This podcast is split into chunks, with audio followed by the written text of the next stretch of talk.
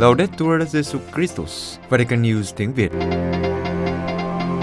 Radio Vatican, Vatican News tiếng Việt. Chương trình phát thanh hàng ngày về các hoạt động của Đức Thánh Cha, tin tức của Tòa Thánh và Giáo hội Hoàn Vũ được phát 7 ngày trên tuần từ Vatican và Roma. Kính mời quý vị nghe chương trình phát thanh hôm nay thứ ba ngày 10 tháng 1 gồm có Trước hết là bản tin Kế đến là một nền kinh tế Francisco. và cuối cùng là gương chứng nhân. Bây giờ kính mời quý vị cùng Xuân Khánh và Văn Cương theo dõi tin tức.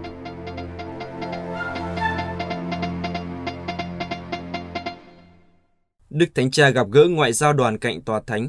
Vatican, sáng thứ Hai ngày 9 tháng 1 như thông lệ hàng năm, Đức Thánh Cha đã có cuộc gặp gỡ với các đại diện ngoại giao của các nước và các tổ chức quốc tế có quan hệ ngoại giao với Tòa Thánh. Hiện nay có 183 quốc gia có quan hệ ngoại giao với Tòa Thánh. Bên cạnh đó, còn có các tổ chức quốc tế như Liên minh châu Âu và Hội hiệp sĩ Manta. Trong số này, có 91 quốc gia và tổ chức có trụ sở chính tại Roma. Một số tổ chức khác có quan hệ ngoại giao với Tòa Thánh cũng có trụ sở ở Roma như Liên minh các nước Ả Rập, Tổ chức Quốc tế về Di dân và Cao ủy tị nạn Liên Hiệp Quốc. Mở đầu cuộc gặp gỡ, Niên trưởng Ngoại giao đoàn cạnh Tòa Thánh là Đại sứ George Paulides của Cộng hòa Ship đã thay mặt mọi người chào và chúc sức khỏe Đức Thánh Cha. Trước hết, ông Paulides chia buồn về sự ra đi của Đức Nguyên Giáo Hoàng Biển Đức 16. Ông nói, Tất cả chúng tôi đều nhớ đến Ngài với lòng kính trọng và yêu mến, không chỉ vì sự cống hiến của Ngài cho giáo hội và văn hóa, mà còn vì sự dịu dàng và sẵn sàng của Ngài đối với các nhà ngoại giao chúng tôi. Hơn nữa, trong 8 năm dưới triều đại giáo hoàng của mình, Đức Biển Đức 16 đã thể hiện rất nhiều việc mục vụ và giảng dạy. Ngài cũng đã đến thăm nhiều quốc gia của chúng tôi. Đại sứ của Cộng hòa Ship cũng đề cập đến một thứ virus mới đang hoành hành, đó là virus chiến tranh. Với nhân loại bị tổn thương bởi bi kịch chiến tranh, bạo lực, đau khổ và tàn phá, chết chóc, di tản và tị nạn. Và nhắc lại lời của Đức Thánh Cha trong những dịp khác nhau, ông khẳng định, hòa bình là điều sống còn không chỉ đối với các quốc gia đang gặp khủng hoảng, nhưng cả cho các quốc gia đang chịu những hậu quả bất hạnh này cách trực tiếp hay gián tiếp. Tiếp đến, ông cảm ơn Đức Thánh Cha về các chuyến tông du viếng thăm các nước Manta, Canada, Kazakhstan và Bahrain, những nơi mà Đức Thánh Cha đã đưa ra những thông điệp liên đới, gặp gỡ, xây dựng xã hội và chung sống hòa bình. Cuối cùng, ông cầu chúc Đức Thánh Cha chuyến hành hương hòa bình và hòa giải tại Cộng hòa Dân chủ Congo và Nam Sudan được tốt đẹp. Ông cảm ơn Đức Thánh Cha vì những hoạt động không mệt mỏi để mang lại hy vọng cho nhiều người trên thế giới. Mở đầu diễn văn của mình, Đức Thánh Cha nói rằng cuộc gặp gỡ hôm nay được mong muốn là lời kêu gọi hòa bình cho một thế giới đang chứng kiến sự chia rẽ và chiến tranh ngày càng gia tăng. Trước hết, Đức Thánh Cha cảm ơn những lời chia buồn về sự ra đi của Đức Cố Giáo hoàng Bỉnh Đức và sự gần gũi của các quốc gia trong thời gian tang lễ. Tiếp đến, Đức Thánh Cha nhấn mạnh tầm quan trọng của các đại diện ngoại giao như là dấu chỉ của tình huynh đệ để giúp xây dựng hòa bình.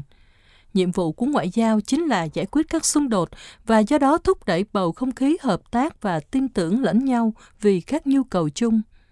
Có thể nói, ngoại giao là một bài tập khiêm tốn vì nó đòi hỏi chúng ta phải hy sinh một chút gì đó về bản thân để xây dựng mối quan hệ với người khác, để hiểu suy nghĩ và quan điểm của họ, từ đó chống lại sự kiêu ngạo và tự cao của con người đều là nguyên nhân của mọi ý muốn gây chiến nhắc lại thông điệp hòa bình dưới thế của Thánh Giáo hoàng Gioan 23 được ban hành cách đây 60 năm trong bối cảnh của mối đe dọa của chiến tranh hạt nhân. Đức Thánh Cha lưu ý rằng thế giới một lần nữa lại cảm thấy sợ hãi và đau khổ. Đức Thánh Cha cũng nhận định rằng chiến tranh thế giới thứ ba đang xảy ra trên toàn cầu với những cuộc xung đột ảnh hưởng đến tất cả, điển hình là cuộc chiến tại Ukraine. Ngài nhắc lại hiến chế vui mừng và hy vọng – mọi hành động chiến tranh nhằm phá hủy bừa bãi toàn bộ thành phố hoặc khu vực rộng lớn cùng với cư dân của chúng là tội ác chống lại Thiên Chúa và nhân loại, đáng bị lên án kiên quyết và dứt khoát. Và Ngài nói rằng Ngài cảm thấy buộc phải lặp lại lời kêu gọi chấm dứt ngay lập tức cuộc xung đột vô nghĩa này.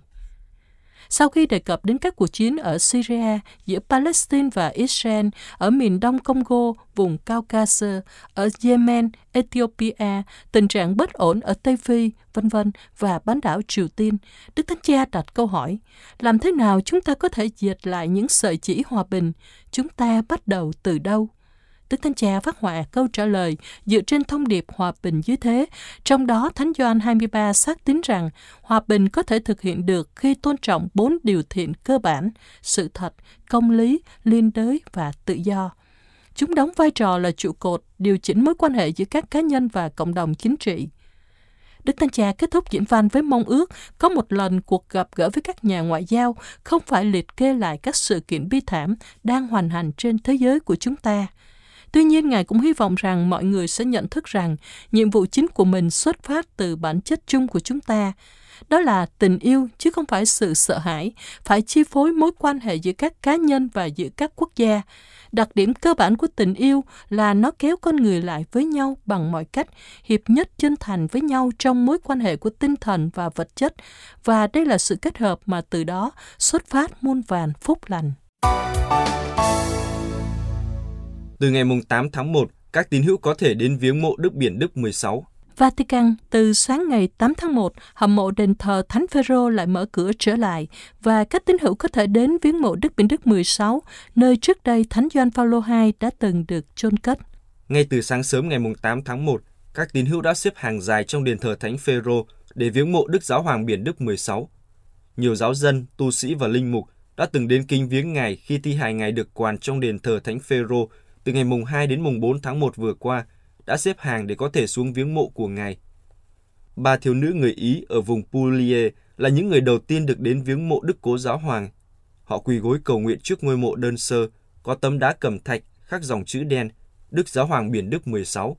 Họ chia sẻ với các nhà báo, Ngài là một giáo hoàng quan trọng, chúng tôi đã cảm thấy cần phải ở đây. Tất cả mọi người đều thinh lặng viếng mộ Đức Biển Đức 16, làm dấu thánh giá và cúi đầu cầu nguyện cho Ngài. Trong số họ, có một người từ thủ đô Warsaw của Ba Lan, ông nhận định rằng Đức Biển Đức là một trong những vị giáo hoàng quan trọng nhất của lịch sử. Trong khi đó, một nhóm phụ nữ đến từ thành phố Venezia của Ý nói rằng Đức Biển Đức mang lại cho chúng tôi hy vọng. Theo như ước nguyện, Đức Biển Đức đã được an táng nơi trước đây là phần mộ của Thánh Giáo Hoàng Gioan Phaolô II, ngay sau lễ tuyên phong chân phước vào năm 2011. Di hài của Đức Gioan Phaolô II đã được chuyển lên đền thờ Thánh Phêrô chôn cất tại nhà nguyện Thánh Sebastiano cạnh tượng Đức Mẹ Pieta của nghệ sĩ nổi tiếng Michelangelo. Sau thánh lễ an táng hôm ngày 5 tháng 1, quan tài bằng gỗ bách, bên trong có chứng thư thuật lại vắn tắt triều đại giáo hoàng của Đức Biển Đức 16. Các đồng tiền và các mề đay được đúc dưới triều đại giáo hoàng của ngài và dây pallium đã được đặt trong một quan tài bằng kẽm và quan tài kẽm này lại được đặt trong một hòm bằng gỗ sồi và được chôn cất. Đức Thánh Cha khuyên các nhà truyền giáo trẻ đừng mệt mỏi nuôi dưỡng hòa bình. Vatican ngỏ lời với hơn 300 thành viên của Hội giới trẻ truyền giáo của Ý, Đức Thánh Cha ca ngợi hoạt động không mệt mỏi với người trẻ của tổ chức để xây dựng tình huynh đệ và hòa bình được truyền cảm hứng bởi tin mừng. Ngài nói với họ rằng, chiến tranh có thể được thực hiện mà không có Chúa, nhưng hòa bình chỉ có thể được thực hiện với Chúa. Sermit được đôi vợ chồng công giáo người Ý Ernesto và Maria Olivero và một nhóm người trẻ thành lập tại thành phố Torino ở miền Bắc nước Ý vào năm 1964 với mục đích tham gia vào các hoạt động cụ thể cho công bằng và hòa bình xã hội theo tinh thần tin mừng. Trong số những hoạt động và sáng kiến được tổ chức Segmit cổ võ trong 60 năm qua, Đức Thánh Cha nêu bật việc chuyển đổi xưởng vũ khí quân đội của Torino thành xưởng khí cụ của hòa bình vào đầu những năm 1980 khu đất có diện tích khoảng 4 km rưỡi, nơi đã sản xuất nhiều vũ khí được dùng trong hai cuộc chiến tranh thế giới. Vào năm 1983 đã được biến thành một đan viện, cung cấp nơi cư trú cho những người tìm sự giúp đỡ và là nơi gặp gỡ cho hàng ngàn người trẻ đến để thảo luận về hòa bình và công bằng, học hỏi về cách xây dựng hòa bình và cầu nguyện với nhau. Đức Thanh Cha nói với các thành viên của Hội truyền giáo giới trẻ của Ý rằng xưởng khí cụ hòa bình giống như những sáng kiến khác của Sermit và cách chung các hoạt động của các ký tơ hữu là một dấu chỉ của tin mừng, hoa trái của ước mơ của Thiên Chúa. Chúng ta có thể nói là của sức mạnh của lời Chúa. Ngài lưu ý rằng bây giờ nơi đây là nơi khí cụ hòa bình được rèn đúc bằng cách dạy người trẻ gặp gỡ, đối thoại và chào đón, nói cách khác là tình huynh đệ. Ngài nói rằng ước mơ hướng dẫn tâm hồn của những người bạn của Sermit là niềm hy vọng về thế giới huynh đệ. Do đó, Ngài cảm ơn tổ chức đã mang lại sức sống cho ước mơ huynh đệ này, điều Ngài muốn tái khởi động trong giáo hội và trên thế giới qua thông điệp Fratelli Tutti, tất cả anh em, và nhấn mạnh rằng hòa bình không thể được xây dựng mà không có Thiên Chúa. Đức Thánh Cha không quên khuyến khích các thành viên của SECMIT đừng bao giờ mệt mỏi xây dựng xưởng khí cụ của hòa bình. Kết thúc bài nói chuyện, Đức Thánh Cha nhận định rằng mỗi người thiện chí có thể làm việc trong xưởng khí cụ của hòa bình, hy vọng gặp gỡ và hòa hợp. Tuy nhiên, chỉ một cộng đồng đức tin và cầu nguyện được đâm rễ sâu trong tin mừng mới có thể thực hiện sứ vụ này cách trọn vẹn. Gia đình của những người Israel bị bắt giữ ở giải Gaza xin Đức Thánh Cha can thiệp. Roma, gia đình của bốn thanh niên Israel bị Hamas, nhóm chiến binh Hồi giáo đang nắm quyền ở giải Gaza, bắt giữ hơn 8 năm qua, đã đến Roma gặp Đức Thánh Cha để xin Ngài can thiệp cho người thân được tự do. Năm 2014, trong một cuộc chiến, Hamas đã bắt giữ Saul, Gondin, Mengistu và Aseya. Sau đó được biết Saul và Gondin đã chết, nhưng cho tới nay, sau hơn 8 năm, gia đình của bốn thanh niên vẫn không nhận được xác của hai người đã chết và hai người còn lại vẫn chưa được tự do. Bốn gia đình đã có mặt ở Roma theo sáng kiến của Bộ Ngoại giao Israel phối hợp với Bộ Quốc phòng nhằm nâng cao nhận thức quốc tế về các vấn đề con tim Israel ở giải Gaza. Nói về sáng kiến này, viên chức Bộ Ngoại giao Israel, bà Suli Davidovich giải thích, theo chính sách, Israel không đối phó với những kẻ khủng bố và do đó không có liên hệ nào giữa Israel và Hamas. Nhưng một số tổ chức đã tìm cách liên lạc và hòa giải. Vì vậy, đưa những người trẻ này về nhà không phải là vấn đề chính trị, nhưng là vấn đề tôn giáo. Vì thế chúng tôi đến gặp Đức Thánh Cha để mong Ngài can thiệp. Đức Thánh Cha đã gặp bốn gia đình này vào ngày 21 tháng 12 năm 2022. Trong lần gặp này, Ngài xúc động nói rằng thật khó đưa ra những lời an ủi trước nỗi đau của các bà mẹ có con bị bắt giữ và bị giết. Đức Thánh Cha đã lắng nghe một gia đình trong 45 phút, lâu hơn dự kiến, và không ngừng bày tỏ cử chỉ an ủi đối với một người mẹ có con trai là Oron Saul ở trong tay Hamas trong 8 năm rưỡi. Ngài hứa sẽ quan tâm đến người thân của bốn gia đình này để họ mau chóng trở về nhà. Ngài còn yêu cầu trình bày chi tiết bằng văn bản cho Ngài về các trường hợp này. Đức Thánh Cha cũng cho biết, nhân lễ Giáng sinh, Ngài cũng đã viết thư cho các nguyên thủ quốc gia, xin đặc xá cho các tù nhân, để thời gian được đánh dấu bằng những bất công và xung đột hiện nay có thể mở ra ân sủng đến từ Thiên Chúa. Nói về cuộc gặp gỡ với Đức Thánh Cha, người anh em của một trong bốn thanh niên cho biết, anh đã rất xúc động về cuộc gặp gỡ này. Anh cho biết, kể từ khi người thân bị giết, các gia đình đã đi khắp nơi trên thế giới, đến cả Liên Hiệp Quốc và bây giờ đến Roma để cố gắng giải thích cho thế giới việc gia đình anh nhận được xác người thân và chôn cất theo nghi thức tôn giáo là một vấn đề quan trọng. Giải Gaza là một vùng đất của nhà nước Palestine dài hơn 40 km và rộng 9 km và là nơi sinh sống của 1,4 triệu người Palestine. Vùng đất này được cai trị bởi Ai Cập từ năm 1948 đến 1967 và sau đó là Israel từ năm 1967 đến 2005. Giải Gaza đã được Palestine tuyên bố chủ quyền cùng với bờ Tây và Đông Jerusalem là một phần của nhà nước Palestine. Năm 2005, quân đội Israel rút khỏi giải đất, đồng thời ra lệnh dỡ bỏ các khu định cư và di rời hơn 10.000 người Israel. Tuy nhiên, Israel vẫn giữ quyền kiểm soát không phận của giải, biên giới trên đất liền giữa Israel và giải Gaza và lãnh hải. Hội đồng giám mục Brazil lên án các vụ tấn công bạo lực. Brasilia, Hội đồng giám mục Brazil lên án vụ tấn công bạo lực vào tòa nhà quốc hội, dinh tổng thống và tòa án hôm 8 tháng 1 năm 2023, đồng thời kêu gọi mọi người bình tĩnh, tôn trọng nền dân chủ. Đám đông ủng hộ cựu Tổng thống Brazil Jair Bolsonaro hôm 8 tháng 1 tràn vào Quốc hội, dinh Tổng thống và Tòa án tối cao của đất nước gây náo loạn nhằm phản đối việc công nhận chiến thắng của ông Luiz Inácio Lula da Silva. Khoảng 3 tiếng sau khi có thông tin ban đầu về vụ gây rối, lực lượng an ninh Brazil đã tái kiểm soát ba tòa nhà. Cảnh sát nước này cho biết đã tiến hành 170 vụ bắt giữ tân Tổng thống Brazil lên án các vụ tấn công phá hoại và ra lệnh cho lực lượng an ninh can thiệp cho đến ngày 31 tháng 1. Đây là những quyết định đầu tiên được ông Lula đưa ra. Ông nói, những vụ tấn công này chưa bao giờ xảy ra trong lịch sử của đất nước. Tất cả những người bạo loạn sẽ phải chịu trách nhiệm về các hành động khủng bố. Họ sẽ được xác định và phải chịu trừng phạt. Trong một tuyên bố, Hội đồng giám mục Brazil bày tỏ bối rối trước các sự kiện nghiêm trọng và bạo lực ở Brazil, kêu gọi mọi người bình tĩnh và chấm dứt ngay lập tức các cuộc tấn công tội phạm nhằm vào nền dân chủ. Các giám mục nhấn mạnh, các cuộc tấn công này phải được ngăn chặn ngay lập tức và những người tổ chức cũng như những người tham gia phải chịu trách nhiệm trước pháp luật. Công dân và nền dân chủ phải được bảo vệ.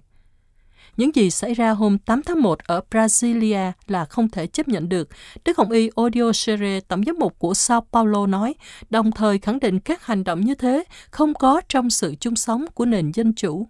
Mọi người phải bình tĩnh, ai muốn được tôn trọng thì phải tôn trọng người khác. Quý vị vừa theo dõi bản tin ngày 10 tháng 1 của Vatican News tiếng Việt. Vatican News tiếng Việt chuyên mục Đời sống và chọn lựa sống.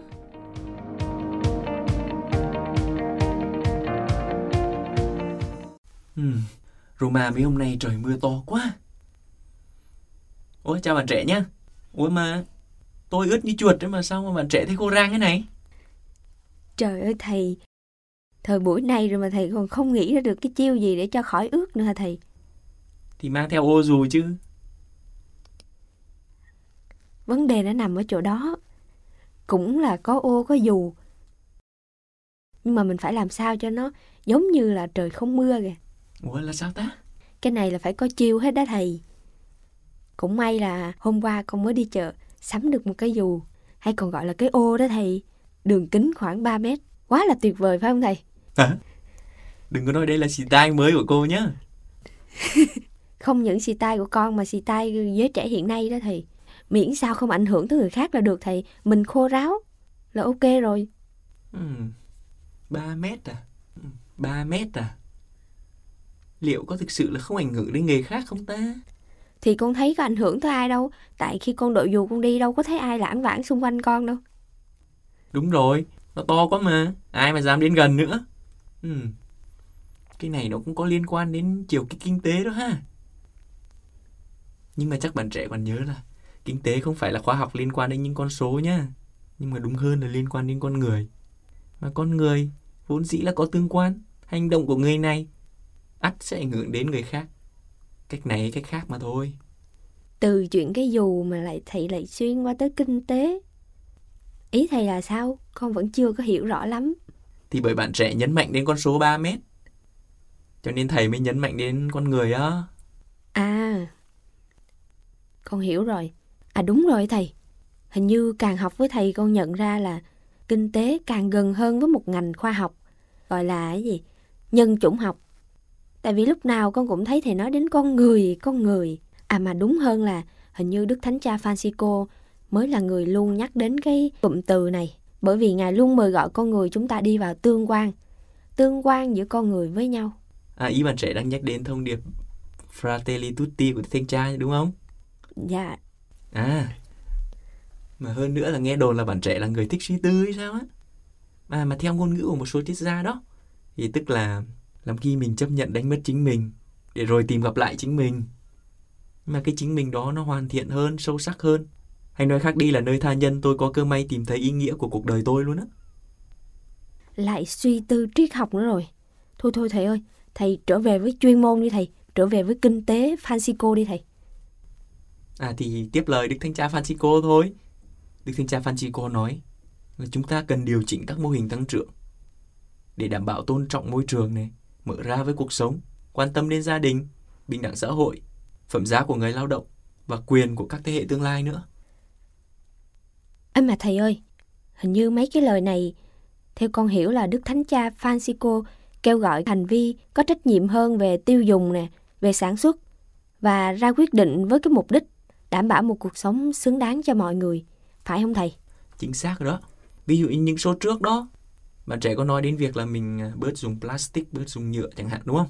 Dạ, Thì cái việc ý thức hơn trong mỗi chọn lựa của mình này, tức là mới chỉ có liên quan đến môi sinh nhá, chứ chưa nói gì ghê gớm đến mặt luân lý hay đạo đức gì đâu.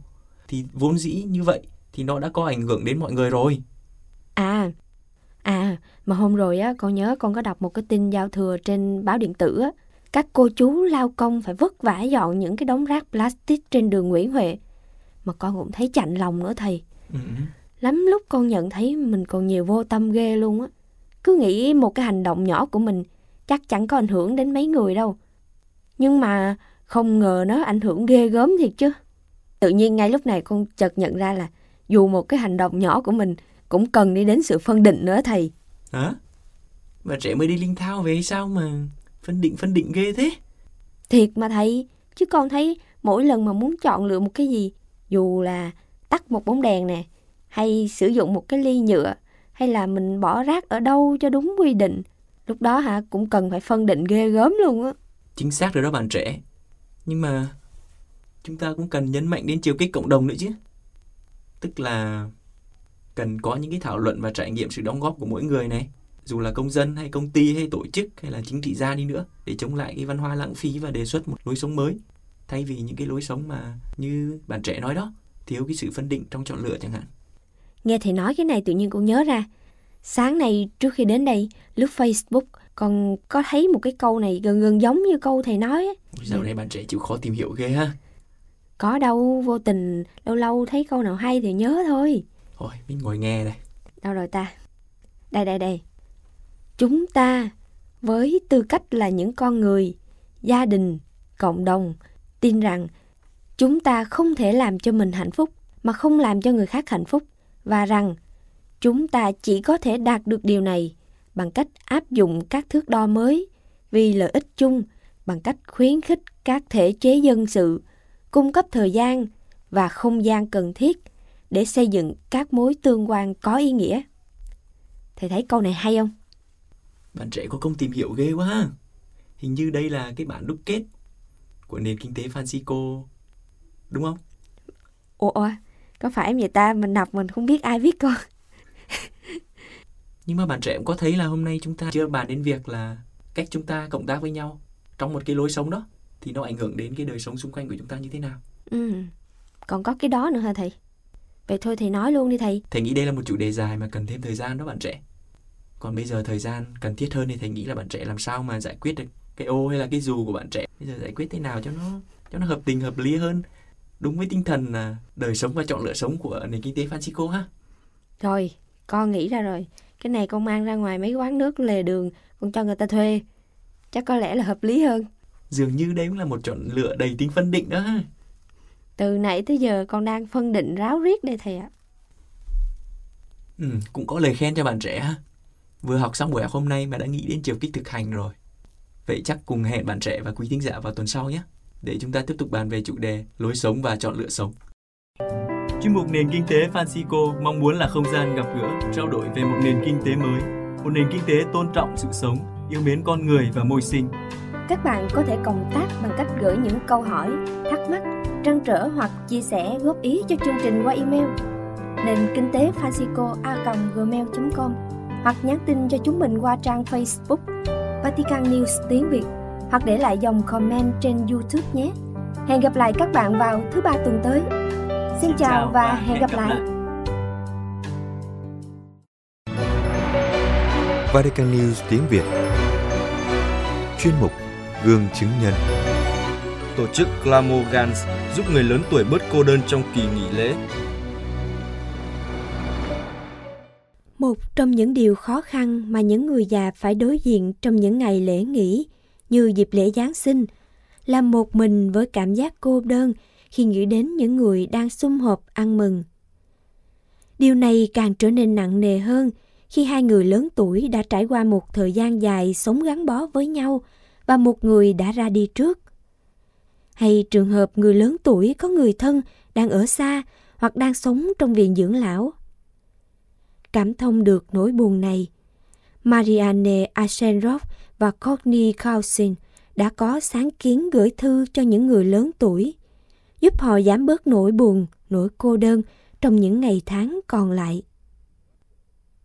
Để sáng kiến được nhân rộng, Marianne và Courtney liên lạc và làm việc với tổ chức Glenmorgan, một tổ chức phi lợi nhuận xây dựng mối liên hệ với người cao tuổi.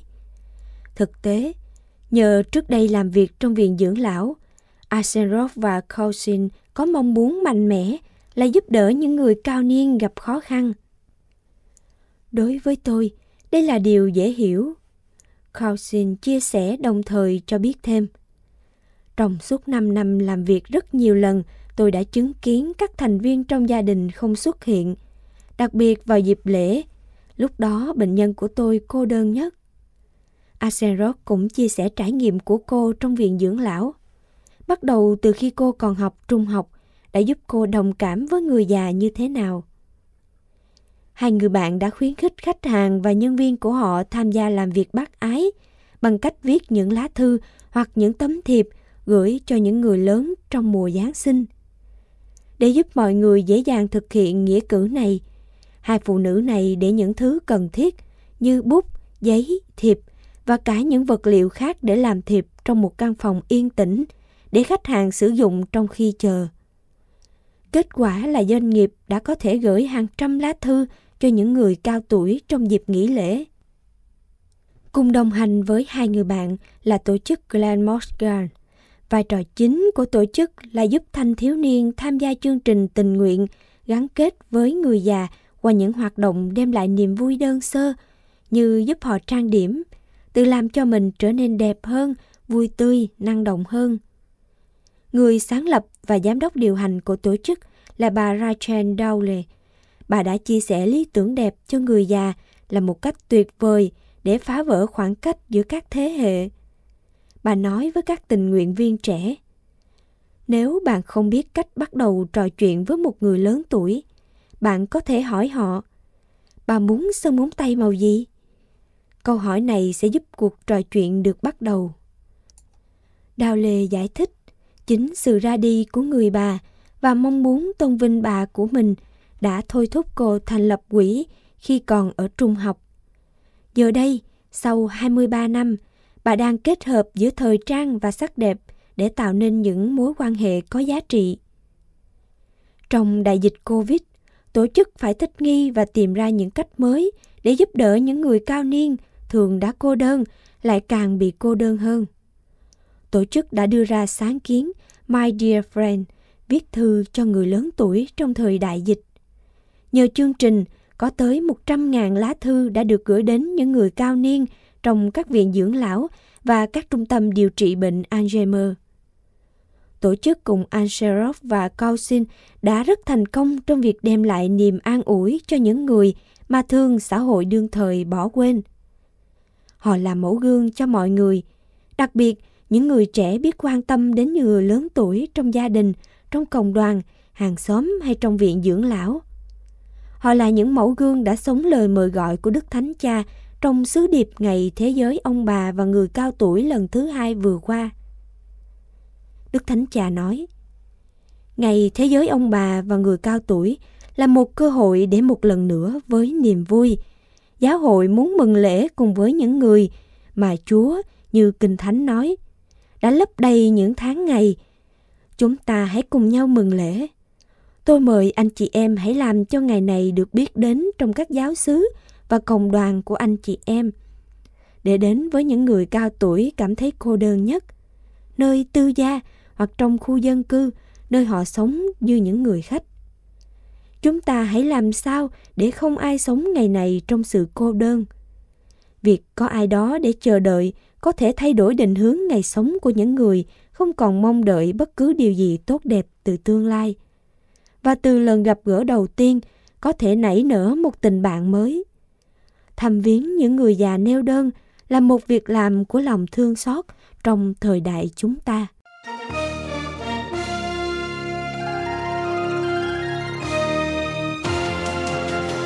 Cảm ơn quý vị đã chú ý lắng nghe chương trình Radio Vatican của Vatican News tiếng Việt. Xin Thiên Chúa chúc lành cho quý vị và toàn gia quyến.